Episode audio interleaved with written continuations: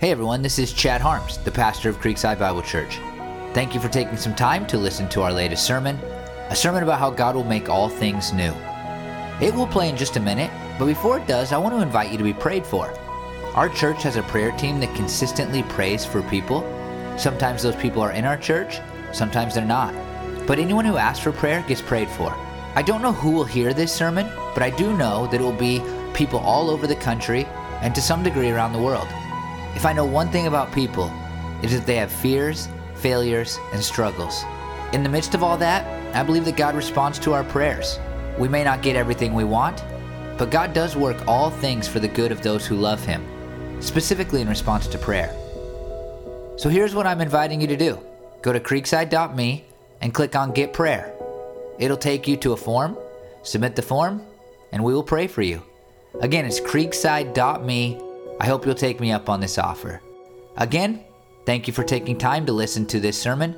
I hope that it will help you learn and live more fully for the glory of God. In fact, I'm praying that it will. Today, as was already said, we finished the book of Revelation. We've been studying it since October 1st, and we look at this morning the epilogue uh, which is kind of post the body of the text. And in this epilogue, we see some, some really important stuff that I think uh, can be summarized by my sermon title today. Some of you like, I didn't know we had sermon titles. It's not something we talk about very often. Um, but this one I think is helpful. And this is it Come to Jesus, come, Lord Jesus. In our passage of scripture today, we have two things. We have a call for people to come to Jesus, and then we have this request of Jesus to come back. We have a request for his return.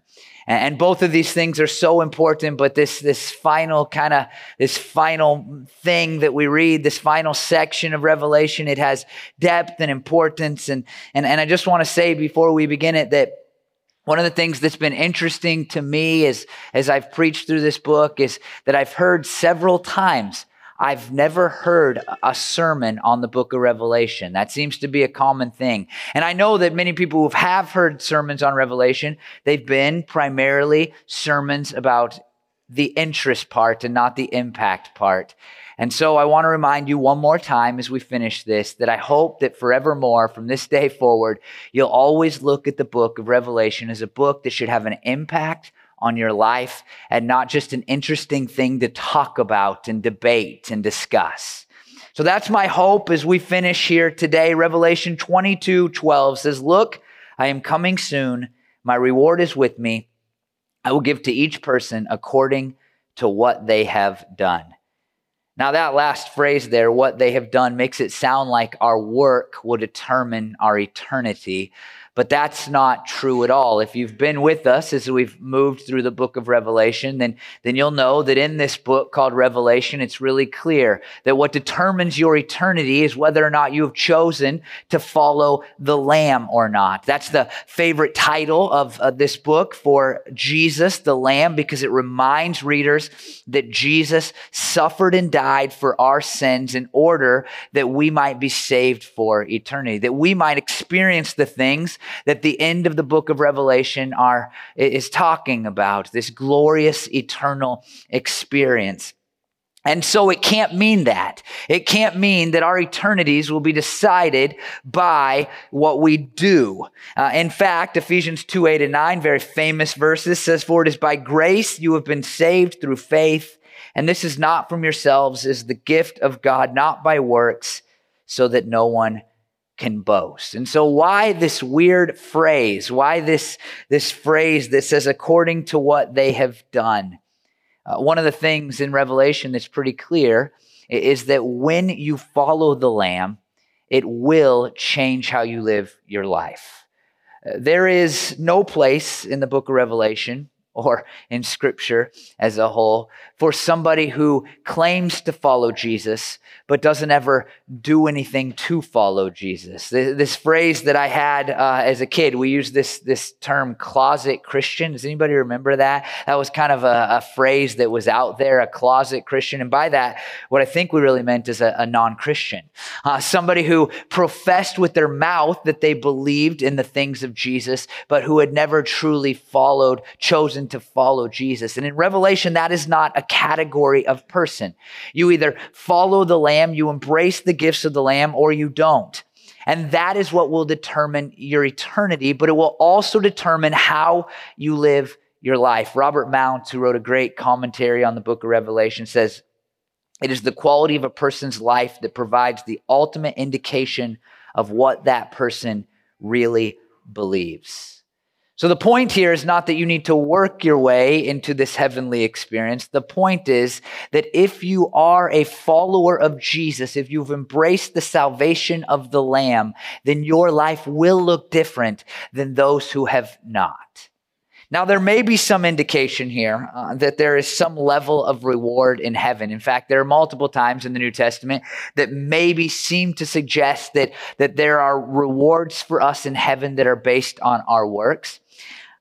I don't know. I, I, don't think it's that important. What does perfection, what does a reward in perfect eternity even mean or look like? That's hard to wrap my mind around. And so I don't think it's that important. What I do think is important to say is that the way in which you live your life will really indicate whether or not you are a true follower of Jesus. And then it goes on I am the Alpha and the Omega, the first and the last, the beginning and the end. Titles in the book of Revelation are so important and they're interspersed throughout the book. We've seen a lot of different titles for Jesus, for God. And one of the things that's interesting about this title here is that it appears to be Jesus speaking. And yet, this book is earlier given to God in Revelation 1 8 and Revelation 21 6. And here it's given to Jesus. I think this is important. One of the things that separates us as Christians from all other people on earth is how we view Jesus. Most people that live, most people that have lived after Jesus have liked Jesus, have respected Jesus, have thought highly of Jesus. Uh, many people believe that Jesus taught incredible things that should be followed and obeyed. I taught on the Sermon on the Mount several years ago, and you know that uh, that some of those sermons I would quote Gandhi on Jesus because he, even though he was not a Christian in any way, shape, or form, he loved the words of Jesus and the teachings of Jesus and thought they were great and practical and all those things. But here we see one of the things that separates Christians from all the other people who like and respect Jesus and the idea of Jesus, and that is this that as Christians, we believe Jesus is God, that Jesus is God in human form. And for Jesus to declare here, I am the Alpha and the Omega, the first and the last, the beginning and the end, a title that has already be, been given to God in this book. It is another declaration of the deity of Jesus. One of the things that separates us as Christians from everybody else is that we believe that Jesus is God. I mean, Muslims, they like Jesus. They think highly of Jesus. They think he was a great prophet. But the idea that he is God is blasphemous to them. But that is something that we as Christians embrace. And even within this title, it points to the eternality of Jesus. That's part of him being divine, is that he's eternal, that he has always existed and that he always will exist. You and I have a beginning. Jesus has no beginning and Jesus has no end. But it also, this title speaks to the basis in which we have life and which we live our life. Jim McGuiggan says, with his will, life begins and ends. The whole creation was made unto him as well as by him. And in that way, it creates sort of a bookmark for us. Last year, I taught through the book of John, and here in Revelation, we have the author John um, recording for us what he's been told to record by the angel, by God, by the power of the Holy Spirit, this vision that he has. And if you remember, if you were around, uh, last year we began in the beginning of the book of John, and, and John said these words In the beginning was the Word, and the Word was with God, and the Word was God. He was with God in the beginning. Through him, all things were made. Without him, nothing was made that has been made. In him was life, and that life was the light of all mankind. He begins by saying, This Jesus character that I'm about to describe, he is God. He's God and he's equal with God. And not only that, he, he begins by saying, Anything that has been created was created by him, and there is nothing there is nothing that has been created that wasn't created by him. Everything that is, is because of him, including your life. And now he ends the book of Revelation with this title I'm the Alpha, the Omega. Jesus is once again saying, Look, I am eternal, I am God, and without me there is no life. It's all found in me. Your life was given by Jesus. It is for Jesus, and it can be perfect in eternity because of Jesus. And that's all laid forth right here in the book of Revelation. Uh, but that's not it. Revelation 22, 14, and 15 says, Blessed are those who wash their robes that they might have the right to the tree of life and may go through the gates into the city. Outside are the dogs, those who practice magic arts, the sexually immoral, the murderers, the idolaters, and everyone who loves and practices falsehood. By the way, you want an interesting thing to read? Um, there are a series of beatitudes or blessed statements in the book of Revelation. I haven't even talked about that. We've been studying the book for months on end now, and, and I haven't even talked about this little nuanced thing, but there's a series of beatitudes or blessed statements in the book of Revelation. You should go back. It would be really fun for you to go read them and find them and use BibleGateway.com and look for the word blessed in, in the book of Revelation and, and see, you know, how we have descriptors of those who will be blessed blessed. The, the Beatitudes that we know most famously begin the aforementioned Sermon on the Mount. Matthew 5, Jesus says, Blessed are they, and then he says some things. But there's also a series of those types of statements in the book of Revelation. You would do well to go read them. But this one is the last. And here it talks about those who have washed their robes. Now, this is not a new image in the book of Revelation. You can go back to Revelation 3, 4, and 5 to the church in Sardis. You have a few people in Sardis who have not soiled their clothes. They will walk with me dressed in white, for they are worthy. The one who is victorious will, like them, be dressed in white. I will never blot out the name of the person from the book of life, but will acknowledge that name before my father and his angels. And then in revelation 3.14 we see this incredible multitude of people uh, who are uh, who are in white and they're waving palm branches. And it says these are they who have come out of the great tribulation. They have washed their robes and made them white in the blood of the lamb. And so what we have here is a declaration about christians Blessed are Christians. Blessed are the Christians. Blessed are those who are dressed in white. And then what's the what is the point there? What's the purpose? It's to remind us again of what Jesus has done for us or can do for you if you've never embraced him, and that is to make you pure. Jesus, as I've already said, is described as the lamb. I love that imagery, by the way, that, that our clothes are made white by the blood of the lamb. I, I preached on that obviously before, and I think it's incredible because we think of blood as making things messy and staining things and all of that. But there it says that we've been washed by the blood of the lamb. And now, as we look at this heavenly scene and all of the blessings are laid before us that I again think are symbolic for how great our eternal experience will be as it's all laid forward, there's this beatitude that says, Blessed are you who have been made clean by Jesus. Now, just, just think about what it means to be dressed in white. If the robes are symbolic for your soul, consider how you in your life have stained and soiled the, the clothes, your soul. You, have done wrong things, bad things, evil things, things that you try to hide. I mean, we run around with our little Tide pins in life, right? Trying to cover up all of the stains and all of the places that we soil ourselves. We're just running around trying to cover it all up. But what this tells us is that through Jesus, we can be made completely clean. We can be washed. We can be forgiven.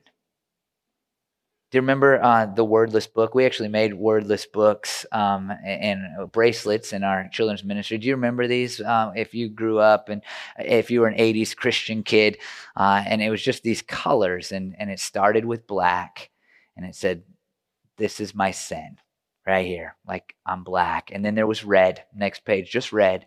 And, said, and then your parent, your grandparent would tell you, This represents the blood of Jesus who, who came to die for your sins. And then the next page, white.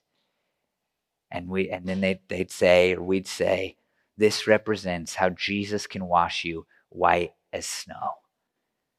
And I love that in eternity will be sparkly white and we can be that because Jesus has washed us now, because the blood of Jesus has cleansed us. He's allowed for us to be forgiven. All we have to do is believe that He came to die for our sins and accept His gift of salvation, following the Lamb. And we get to be clothed in white and have all of this to look forward to. But as always in the book of Revelation, there's two sides, there's two choices. The first is that you are washed clean by the blood of Jesus and you enter into this eternal perfection that's going to be magnificent and glorious and awesome and cool and fun and great and perfect. But on the other side, there's these dogs who are outside of the city. Dogs are not good in the Bible. Um, it's funny, I think about how. Uh, before I had kids, we had this incredible dog. His name was Roy. And it seemed like he came into sermons all the time. We loved this dog. He was like our child before we had children. He was basically the perfect dog. He he did everything right. He was easy. We could take him around kids and not feel like he was going to eat them. And you know, like I mean, he was like the perfect dog. And so he made his way into my sermon all the time. And and like I would, you know, come to a passage like this, and I would have to say like hey, my dog is good, but this is a negative. Now I have a different dog. And I'm like, yeah, the dogs are outside the city gate where they belong. Uh, and so Beckett, uh, who now, you know, a couple of thousand dollars spread out over months of uh, payment plan. Uh, Beckett's turned into an okay dog, but his natural tendencies fit more in line with how the Bible and first century people thought about dogs.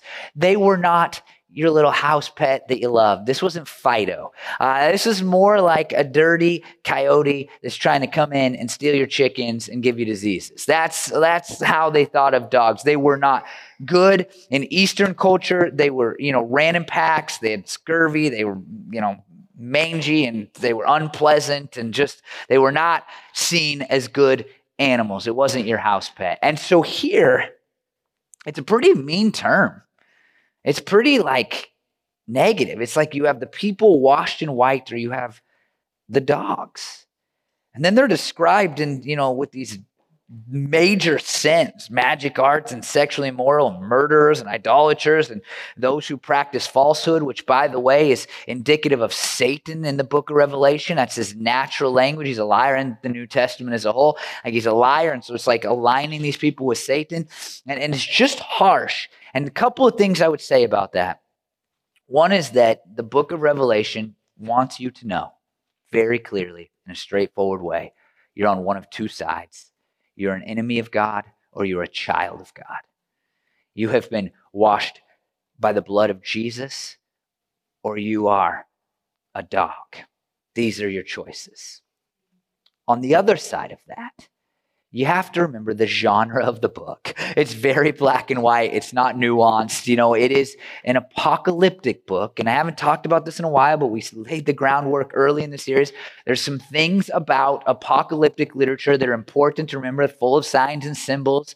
You know, there are uh, a lot of visions. Uh, numbers can be very symbolic. And one of the things that I said early on is that it's very black and white in or out, good or bad, light and dark. It's part of apocalyptic literature. And so while the book wants you to know you're in or you're out, that is true.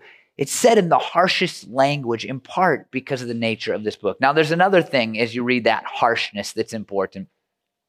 You have to remember that the churches that this is going to are either being terribly persecuted or they are going to be terribly persecuted within no time at all.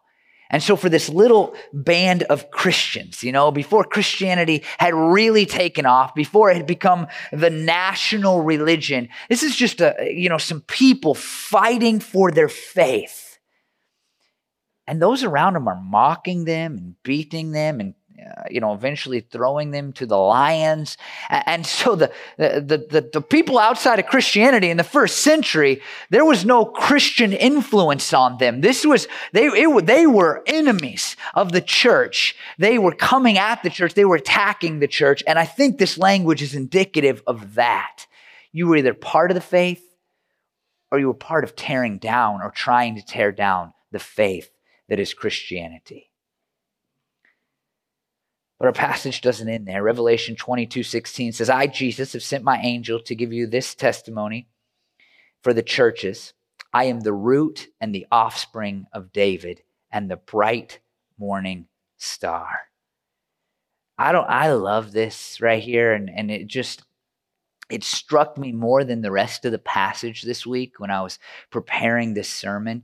Um, this is, by the way, first of all, another encouragement to the churches and to us that this book is divinely given.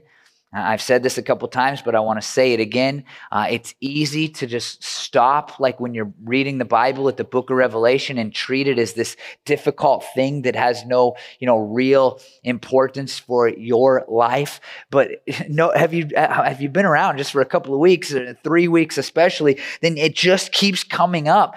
Hey, this is divinely given. This is divinely given. This is divinely given, and you should just look at Revelation, and be like oh, this was given to me by God. And so it must really matter. It must be really important. And we have just another little, you know, uh, another way of that being said here. We must believe its truths and we must live out its principles. That's important. But that's not the thing that struck me. The thing that struck me is this Jesus is called the root and the offspring of David. I think it can be really easy to disconnect parts of Scripture. Uh, if you're like most Christians, um, you, you you you try to read the Bible, but you struggle to do that, and so, you know, you get to New Year's Day and you say, I'm going to read the Bible more, and you pick a book in the Bible and you kind of start reading it. Most Christians, probably most people in this room, have never read the Bible in its entirety. Uh, you need to. You need to read the Bible in its entirety. And, and I would even say, um, I've only done this one time, but try to read the Bible really fast sometime. Like it's really important to spend time, I think, reflecting, pondering, um, meditating on individual verses, that can be really good. Like just taking even phrases and verses and thinking about what God's saying to you. But it's also really good to try to read the Bible fast. I tried to read the Bible in three months one time. Didn't quite get that in, but that was the goal to try to get through it in three months. I spent a lot of time at a McDonald's where there was a fireplace. It was like the nicest McDonald's, trying to read through it quickly. And the reason that I think that could be so important is because you don't forget what you saw at the beginning and you can start to see the things connecting as you move your way through it. And here is one of the big connecting points. Jesus, at the very end of the Bible, is called the root and the offspring of David. And it reminds us that a thousand years before Jesus came to earth, 3,000 years before we sit here today, uh, there was a promise given to a man named David. Here it is, 2 Samuel 7 16. Your house and your kingdom will endure forever before me. Your throne will be established forever. In Isaiah 11 1, it, kind of continues this promise. This, this prophet, on behalf of God, a shoot will come up from the stump of Jesse. From his roots, a branch will bear fruit. Numbers 24, 17 also continues, the, uh, or number 20, Numbers 24, 17, sorry, it, it, it talks about a, star and, and, kind of the same promise and, and Jewish, one of the Jewish symbols for the expected Davidic king that would rule and reign and fulfill these promises was a star. And here we have the bright morning star. And so, what's the point here? What's the point is that Jesus' eternal reign is not some new idea at the end of the Bible. Jesus' eternal reign is a fulfillment of the prophecy that was given thousands of years ago to a man named David. And God, by his grace, his divine grace, his hesed, his uh, love, his everlasting love, his covenant of love, just looks at David and is like, You will always, you will always have one of your offspring rule and reign, sit on the throne. David could have had no idea what that looked like. I mean, in David's mind, he's like, sweet, I'm going to have the most amazing great, great, great, great, great, great grandchildren. I'm just going to keep these things going. It didn't take very long for those kings to turn really bad, really fast. I mean, it just uh, almost overnight, bad. In fact, in his lifetime, bad. Uh, and, and man alive, you read about the kings, good, bad, good, bad, good, bad. And then Israel loses its power. They go into exile. I mean, it seems like the nation's going to end altogether. That's been multiple times in its history. And yet, through it all, God was working to fulfill his promise that David would always have somebody sit on his throne. One of his offspring would always sit on his throne. And we get to the end of this book. And here's God saying, Told you so in eternity, David will still have one of his offspring sitting on the throne. His name is Jesus. His name is Jesus. So, what I think is important, just a couple of reasons, a couple of applications. One, the Bible is so awesome, man. I mean, to weave together these things, it, is absolutely incredible. This, this thing that we call the Bible, that God would bring this together for us to read and see these themes and you know, I've read the Bible uh, many times all the way through, and, and you just keep seeing things and finding things and understanding things differently and better. And you see the nuances, and, and, and it is incredible uh, just the way that God put together this book and then let us get it. It's incredible. And I think this is a reminder of that. But here's the other thing that I think is just such a just an easy application. God will fulfill the promises that he's made to you if some guy named King David that lived thousands of years ago, if God's still like, I got this, I got this, I got this into eternity. Now it's a big promise. I'll give you that. It's a really big, important promise that, you know, is historical, right? But if God is still working to fulfill that promise, he's going to fulfill the promises that he's made to you. He's going to fulfill them. So here's one thing that I would ask you. What promises has God made to you? There's tons of them in the Bible. You should know them. Here's another reason you should read the Bible. Know some of the promises that God has made to you in his word. There's lots of them. Know them so that you can cling to them. You can uh, think about them. You can uh, trust in them as you move through your life and you have days where it feels like God maybe has forgotten about you. Well, God is going to fulfill his promises. And then we read this the Spirit and the bride say, Come, and let the one who hears say, Come. Let the one who is thirsty come, and let the one who wishes to take the free gift of the water of life. Come to Jesus. If you're not a Christian, become a Christian. Follow Jesus. Come to Him. Come to Him. And notice that there's two things here that are calling people to come to Jesus. The first is the Holy Spirit.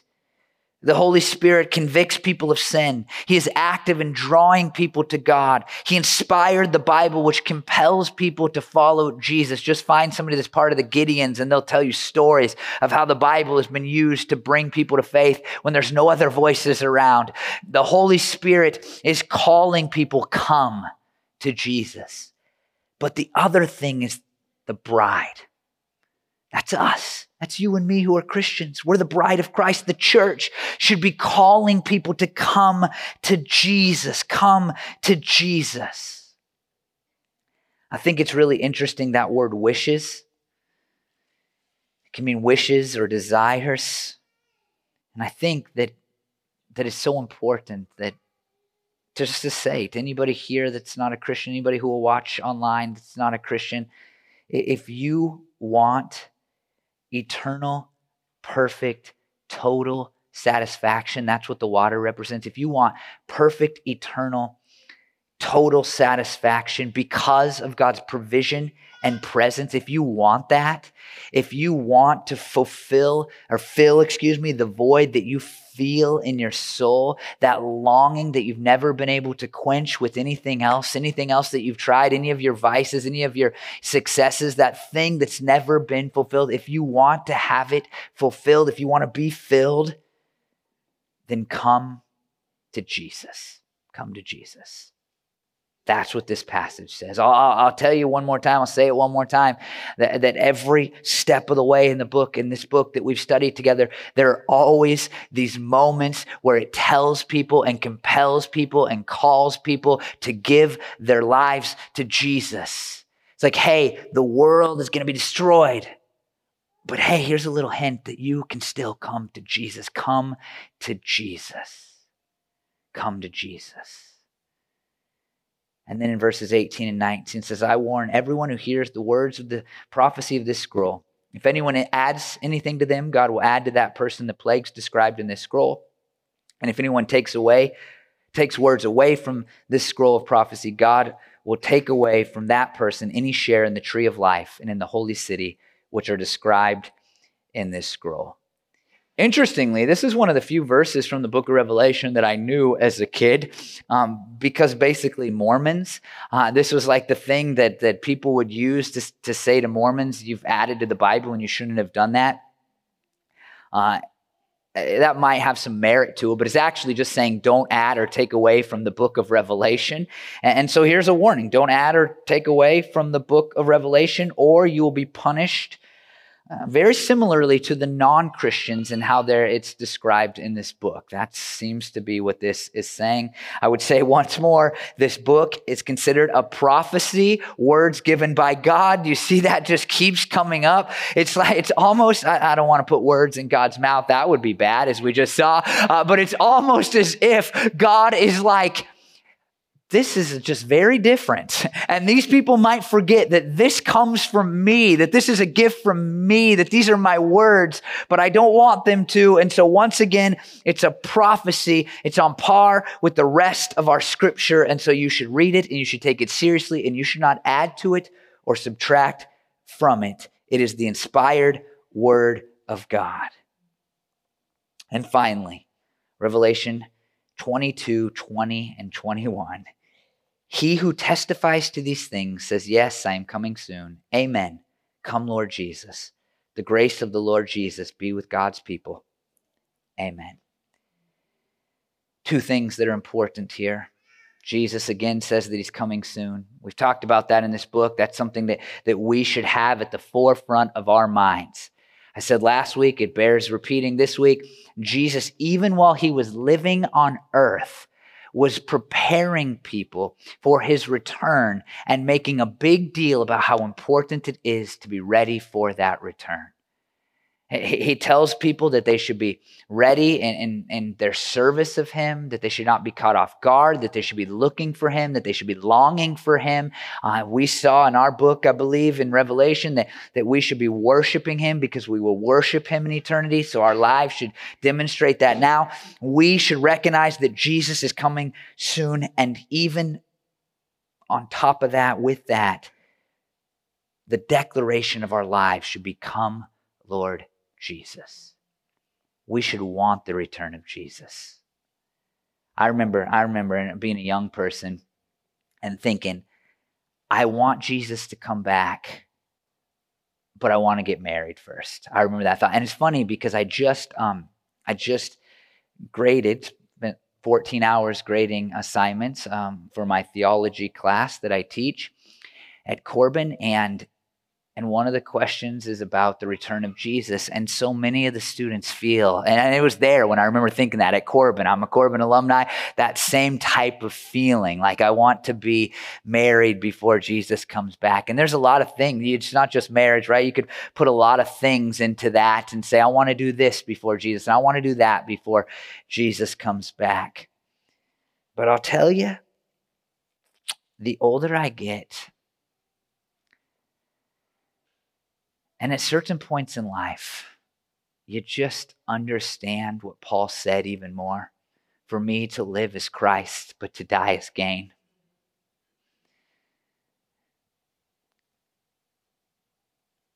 And it shouldn't take us going through difficult seasons to look at Jesus and say, Come, Lord Jesus.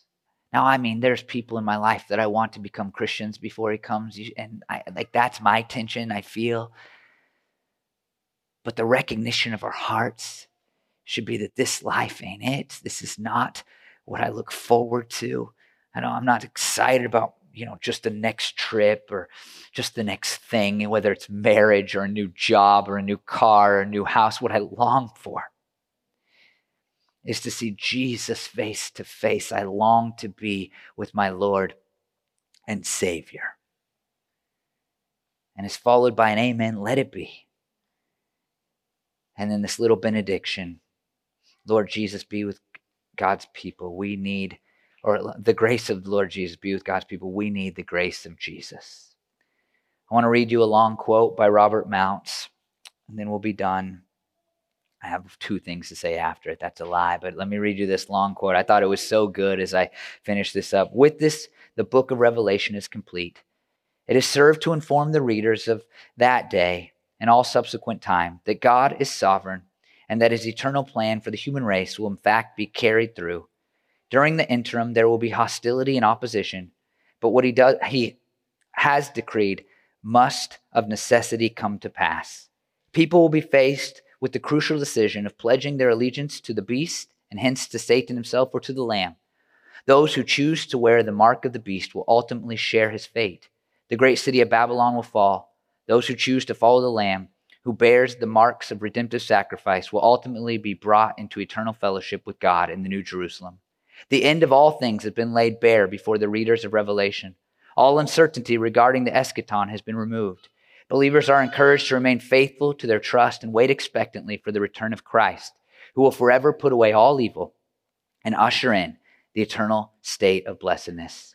Amen. Come, Lord Jesus. Come to Jesus. Come, Lord Jesus. Let me finish with the words that close the book of Revelation. The grace of the Lord Jesus be with God's people. Amen. Let me pray. Lord, I thank you for this book. Uh, I thank you that we got to study it, Lord. And uh, like I said, the Bible is an incredible thing. It's amazing. And you've just given it to us. What and we spend so much of our lives saying, I should read it more instead of treating it as the treasure it is, Lord. God, I pray that as we finish, as we just read the final words of this prophecy, this thing that's been given by you, these words given by you, um, that it wouldn't be the end of, of the importance of revelation on our lives, God, but that we would be people of the book. God, and, and revelation would be a part of that, that we would remember and recall the things that, that we've seen, that I've preached as we move through our lives, Lord. Uh, in the hard times, I pray that revelation would serve as a, as a uh, source of comfort, God. Uh, when we are drifting into sin, I, I, pray that the words that we have studied would be a source of conviction, God. Uh, when we are, are, with our non Christian loved ones, I pray uh, that it would be a source of inspiration to call them to come to you, God. And at all times, as we talked about last week, I pray that this book, God, these 22 chapters of the Bible, would help us to worship you with the entirety of our lives. God, for people today that have sat before me that are watching online, I pray that you would use this final section, this, this last portion of the epilogue, God, to impact their lives. Draw people to you by the power of your Holy Spirit and by my call through your word to them today to come. And for those of us who are Christians, Lord, compel us to live differently because of what we have seen today. I pray these things in Jesus' name. Amen.